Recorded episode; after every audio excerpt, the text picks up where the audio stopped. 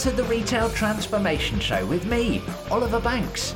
This is your weekly podcast delivering you the insight, ideas, and inspiration to successfully change and transform in our ever evolving world of retail. Enjoy listening. Hello, and welcome to the Retail Transformation Show.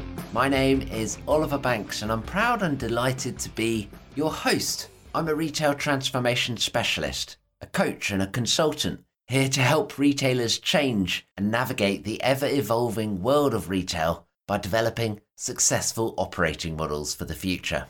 Thanks for tuning in. This one is episode 170, number 170. Now, today we continue our dive into the world of quick commerce or Q commerce. Last time round in episode 169, we started this journey and we looked at a number of different aspects around the world of quick commerce. We looked at the landscape. You know, it's a very competitive market with a load of startups in there at the moment. You know, we talked about what quick commerce is really about. You know, it seems about speed, but actually, it's more about convenience, where speed is a proxy. We looked at some of the psychology that's going on in customers' heads that makes quick commerce so addictive, and in turn, a really fast growing area of retail. And then we also looked at four business models of quick commerce. So do go and check that one out if you have not already listened to it. That's episode 169. But today I wanted to continue our dive and explore a couple of aspects. Number one, the operating model that is needed for quick commerce. And number two, some of the challenges that you need to face into if you are thinking of quick commerce as part of your retail strategy. The show notes for today are at obandco.uk slash 170. That's obandco.uk slash 170. And to kick off today, I wanted to zoom into a bit of a case study to set the scene and help to uncover some of the operating model best practices, as demonstrated by one of the high flyers in this ultra fast delivery space. And we're going to be thinking more about Getir. Getir is a Turkish company founded originally in 2015 and then in 2021 they started expanding internationally, initially in London, and now, just 12 months later, they're operating in over nine different countries across the world, with a presence in over 115 cities. Not bad for a company only founded in 2015, like I say. Now, in Turkish, getir means bring, and their focus is on delivering groceries in just 10 minutes. Their business model is around being a retailer. So they have dark stores, they operate their own website, their own app, they're procuring products, and they're owning that entire end to end retail experience. Now, Getir are really optimized for speed. Picking an order reportedly takes around one minute on average, but depending on what the customer is buying, it could even take a handful of seconds.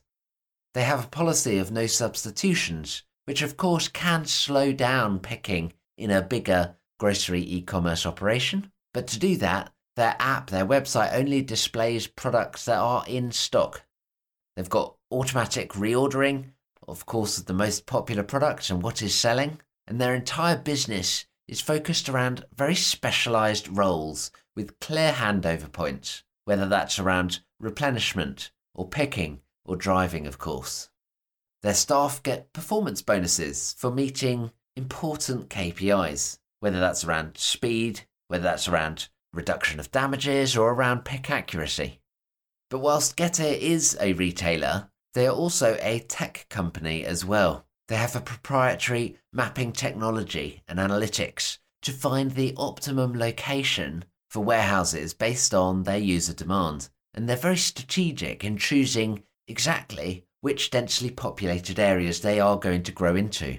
They recognise that they are not going to have nationwide coverage. It is for cities, it is for dense, built up residential areas. And that's where their algorithms can connect orders to customers and ultimately ensure that they can meet that delivery proposition. And everything is timed in the business. They know exactly how they're going to deliver that 10 minutes because it is such a huge proposition to make. And I think there's a number of different lessons that we can all learn from Getir, as well as other companies as well. I do encourage you to do some research, understand more about how some of these different quick commerce companies are operating. But for now, I wanted to touch on some of those key operating model considerations. Firstly, let's think about location. Now, in many ways, if you are aiming for ultra fast deliveries, location is your strategy. And you need to think about where your fulfillment centers are, your micro fulfillment centers, or your dark stores, or whether it is being serviced from an existing estate as well. To get that speed, you need to think about lots of small locations, not just a few big fulfillment centers. One key trend here is going to be the repurposing of large, maybe unprofitable stores or unprofitable space within a store into a dark store or partially dark store. But also think about the location of empty stores in towns and cities that actually are very near to the delivery locations, but for one reason or another, and we're not going to get into that here, it is an empty store and it is sat there doing nothing. Now, of course, a dark store is completely closed to the public, and that makes it so much easier to maintain, which we'll get onto in just a moment. It's going to be very critical as you think about data and as you think about some of the elements about optimizing for speed. The units are generally going to be small to minimize travel time because you're probably not going to be offering the full range. And we will come back and talk about that in just a little moment too. But you are going to want to be very intentional with keeping that layout small and compact and really focused on the best selling items and the placement of the best selling items as well. Order processing is going to be a key aspect here, and in particular, the speed and agility of the data. If you are going for an ultra fast delivery, every minute does count. So you need to have super fast speed of processing. You don't want to have to wait because data cycles only every 15 minutes, let's say, right? You're dead in the water before you've started. If you are in that 10 minute grocery space, or actually even in other categories where 10 minute deliveries are expanding into as well. Stock record integrity is critical because if you've got stock record errors, then replenishment's going to be harder. And of course, you're going to get lots of picking errors as well. And that is a way to disappoint your customers. So that integrity is really key. And I think that's where having a dark store or a micro fulfillment center that is closed to the public will of course help because you can just keep so much better control of that stock. It's not going to be sat in a customer trolley or basket or cart as they walk around the store browsing.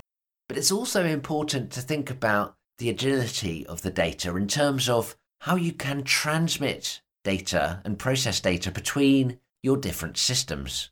You're going to want to have your stock availability pulled out from the store or fulfillment center and displayed on the website or on the app for the most relevant location wherever the customer is. That needs to be processing quickly. You want to be able to update on delivery slots and availability quickly. Again, depending on that delivery location and the wider environment, as well as the current time and external environment, traffic, for example.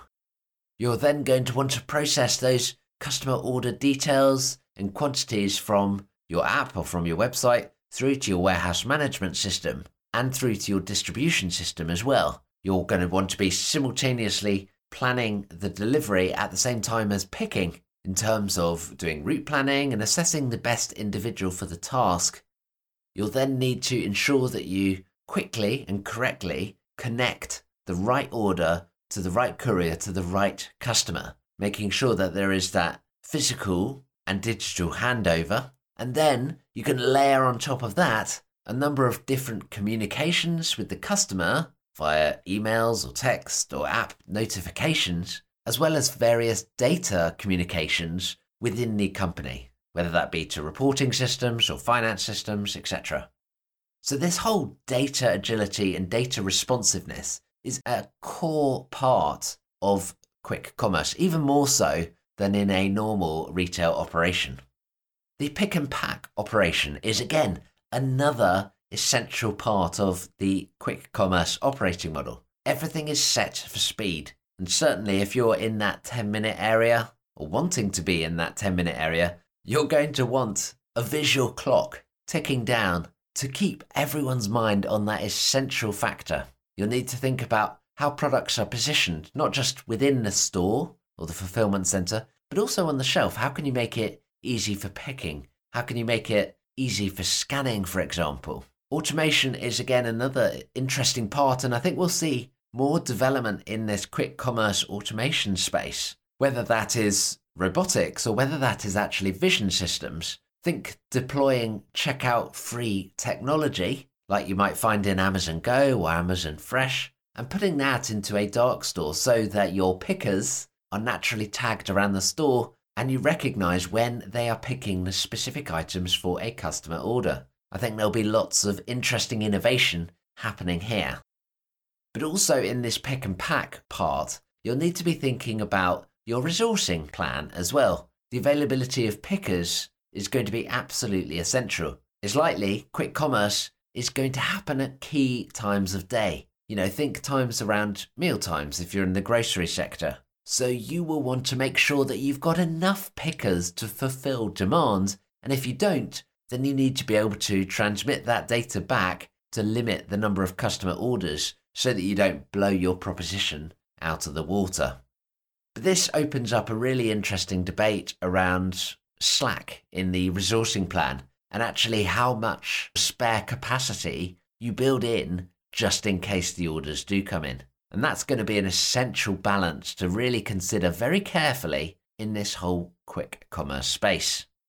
Now, of course, the delivery is a key part, and in particular, there are so many different employment models here. And this, of course, is partially linked to the business model that you are choosing as well. If you are choosing the courier, this is essentially outsourcing this whole delivery aspect. And as we've heard, some quick commerce companies do employ staff, like Getir, for example, and others use gig economy workers, with different pros and cons, of course. But if you are working with partners here, there is going to be another handoff where you need to be thinking about that data agility and data responsiveness, as we were talking about earlier. You may also need to be thinking about different transport types. Last time we were talking about the evolution of transport into smaller and smaller vehicles, I suppose, and eventually into robots, I think. But where do you draw the line? Are you going to be working on bicycles, mopeds, electric scooters, self driving cars, drones, you name it? But whatever that decision, safety will be another key factor here. But we're going to come back to that, so hold that thought about safety for the moment. But this whole delivery part of the operating model also needs to very closely link into the proposition that you make to customers. We've certainly seen a number of quite strong delivery guarantees in that ultra fast space, where if a delivery is late, then a customer gets rewarded with a period of extended free deliveries, for example. So you're going to want to make sure that if that's the case, you are definitely delivering. Otherwise, it's going to come back and financially and operationally bite you later on. There are a number of other aspects that feed into the operating model as well. Pricing, for example, both product pricing and delivery pricing needs to be considered, which may impact your operating model in terms of thinking about where you are making the money. Range is another option. You're going to want to keep that range tight but not too tight. it's finding out what that sort of almost a minimum viable range is, uh, MVR, I suppose. but also, I suppose, taking lessons from Agile, how are you going to keep that range and keep it adjusting and flexible and listening to customer feedback based on what is working and what is not? And there you're going to be wanting to think about actually what's the data that I'm collecting on my app or my website? What are customers searching for? That I don't stock, that I could stock and will actually work. And that, I suppose, is an element of feedback loop, which is again another important aspect of any real retail business, to be honest, but again, especially important in quick commerce for a number of reasons, particularly as it's so competitive out there. But ongoing optimization is another critical factor of the operating model that I wanted to talk to you about today. We know e commerce is full of data and data collection, and the same is absolutely true here as well. You obviously have very few opportunities for delay, and doing a superb job of data collection and data analysis will allow you to identify exactly where and how to improve the operation to shave off those few seconds. Also, as we're thinking about optimization, the Lean Six Sigma principles are going to be a key enabler to cut out waste and focus on what's most important. A couple of tools that you may want to be thinking about are SMED, which stands for Single Minute Exchange of Dies. Now, this is a concept from a manufacturing factory environment where you're going to want to change over all your different molds to minimize downtime. And this really is about getting processes prepped up and different parts in place before the start time. And the best analogy I can really give you here, if you're not quite sure what SMED is, is think about an F1 pit crew or a racing pit crew. They do not wait for the car to arrive and then quickly get off their chairs and run and go, oh, we need four tyres, quick. no, everyone is in their specific position before the car arrives. The tyres are off the shelf, the tools are in the hands, there is a very specific specialization of roles. Everyone knows what they're doing and knows what other people are doing as well. Processes are simple and people have just what they need to do that particular process, no more. And in turn, that racing pit crew can do some phenomenal things that just wasn't possible. And imagine if you took that racing pit crew and you put that into your operation. What would that look like to be able to turn around a customer order in super fast time? Another Lean Six Sigma principle here that you may want to think about is poka-yoke, which is around mistake proofing. Errors and mistakes are all around us all the time. Sometimes you realize, but sometimes we're actually making small corrective actions that prevent mistakes being made.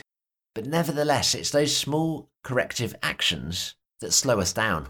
Think about the evolution of the USB port. The original USB would only fit in one way. There is no way to make an error about that, but you had to make sure it was the right way around. But now with USB C, you can put it in upside down or not. And of course, the next evolution of that will be a circular port. That means you don't even need to connect it right, you can just plug it straight in. A Bit like the original headphone jacks when you think about it. So do think about how you can deploy Lean Six Sigma principles into your thinking and into your operating model.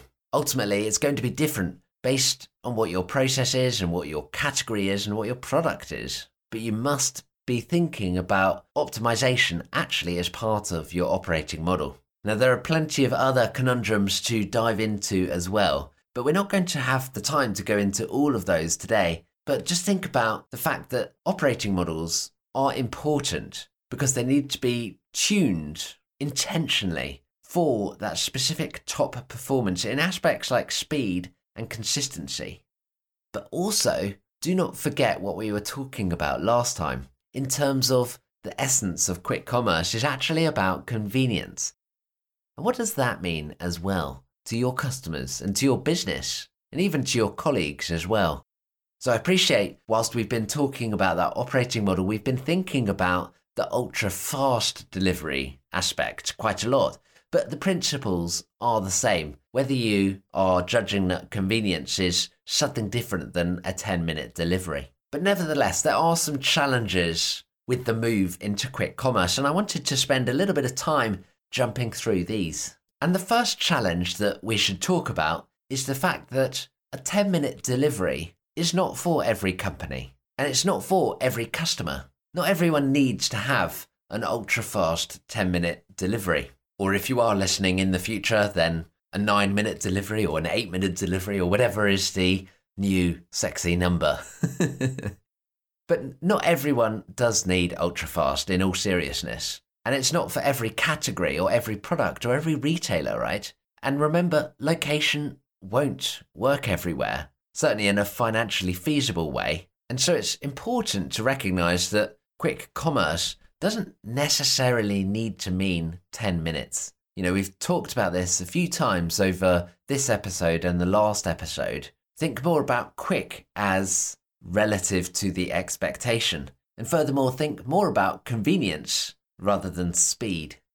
But nevertheless, faster and faster is a challenge that you need to be thinking about. There is this Kano type model going on here where faster is perceived as better. But I think there has to be a limit somewhere. When do we decide that this is just a race to the bottom? It feels like we're going to get to the stage of who can shave off an extra minute, who can get it to an under 10 minute delivery time, an 8 minute delivery time, a 5 minute delivery time, you know. Is this really important? I think that's going to be a big question hanging over this entire market segment of retail.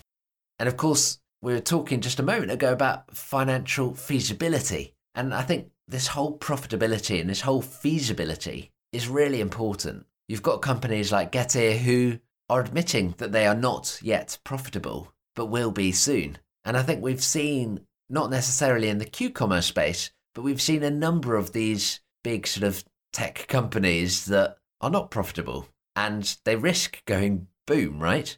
And I do wonder in this densely packed startup market how many can make their way to profitability versus how many will make their way to a quick investment buck. Another challenge to think about here is this whole employment model, and that's closely linked to the business model that you're choosing as well. Around the world, different gig economy regulations have or will be continuing to come into place, and that will change how gig workers in this quick commerce space are managed and what that sort of duty of care is as well. Because quick commerce does present a number of driver dangers as well in this battle between speed and safety. And this is a very real danger. If we look to markets where quick commerce is actually more established, there are some frightening things going on. In Turkey, for example, a news outlet reported in 2020 that one in 10 moped couriers die in the first year of employment. One in 10 is a frightening number, I'm sure you'll agree.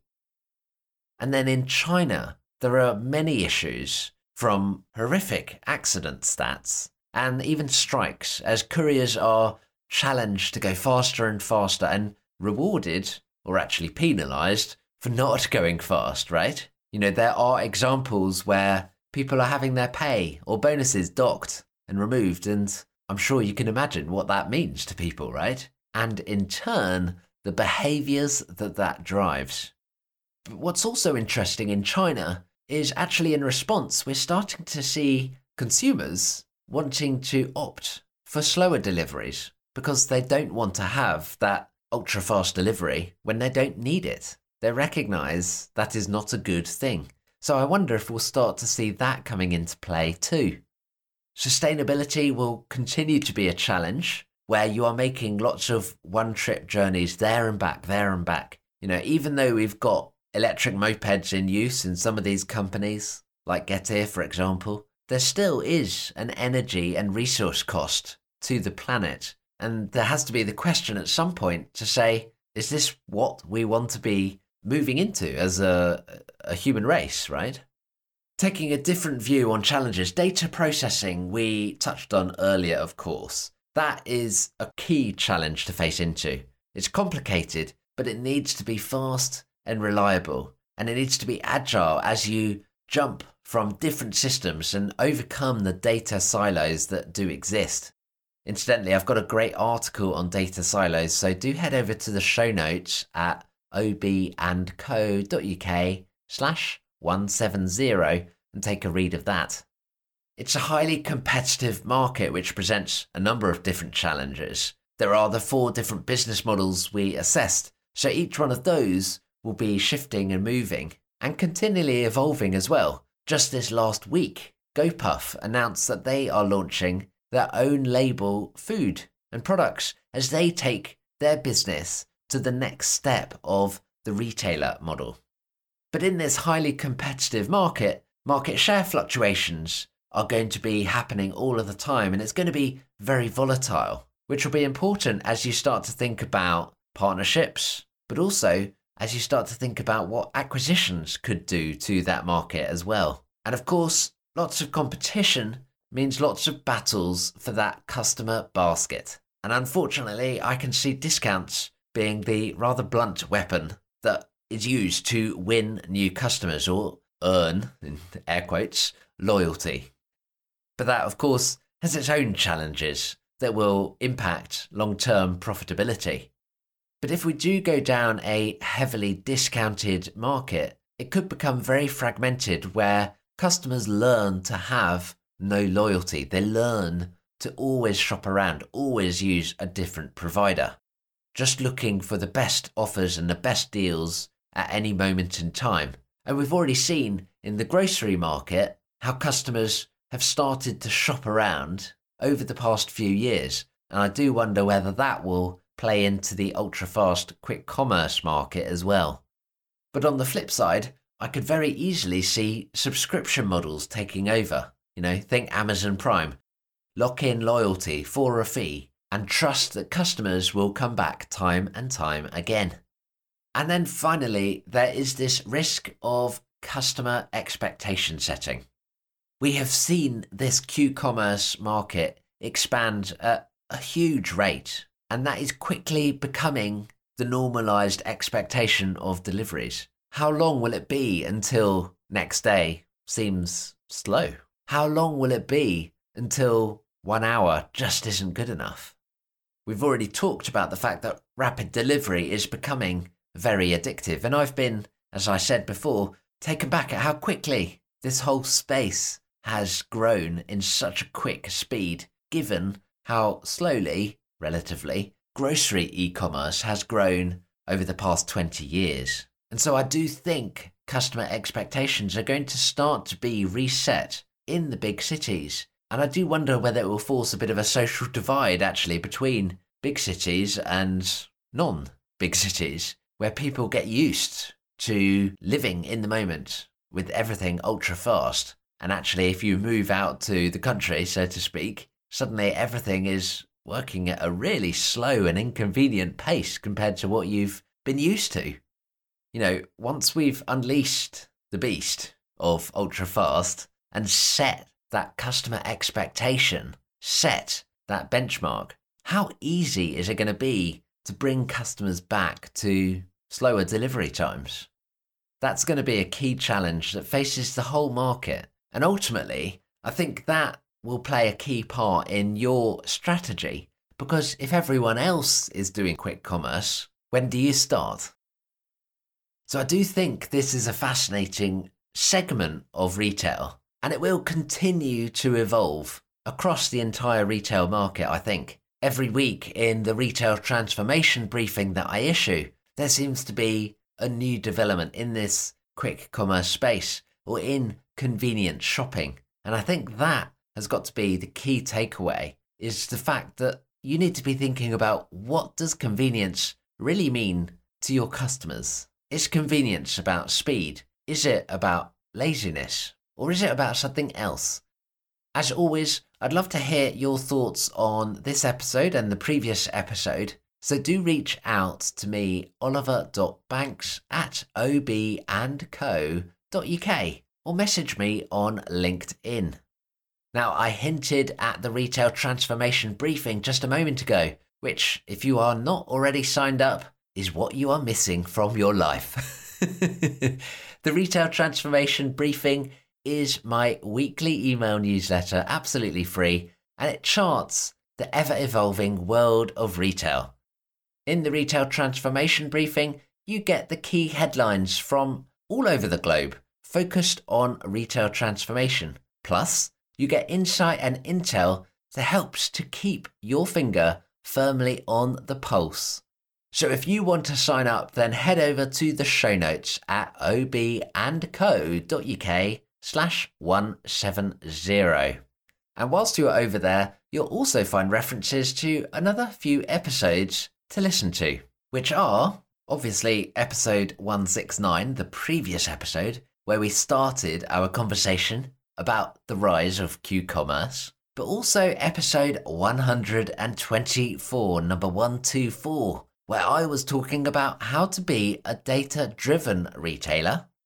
In episode 105, we took a look at simplifying retail operations, and simplification will be a key part of enabling that quick commerce operating model. And then finally, try episode 113 with Dr. Jackie Mulligan as we were talking about disruptive thinking for a volatile world. And I would suggest there are some great golden nuggets in that episode waiting for you as you start to think about the world of quick commerce. So go check that one out. If you can't remember the numbers I just quoted, the one place to head over to is obandco.uk slash 170. And do sign up for the Retail Transformation Briefing whilst you're there. Thanks so much for listening, and I'll look forward to joining you in another episode very, very soon. Goodbye.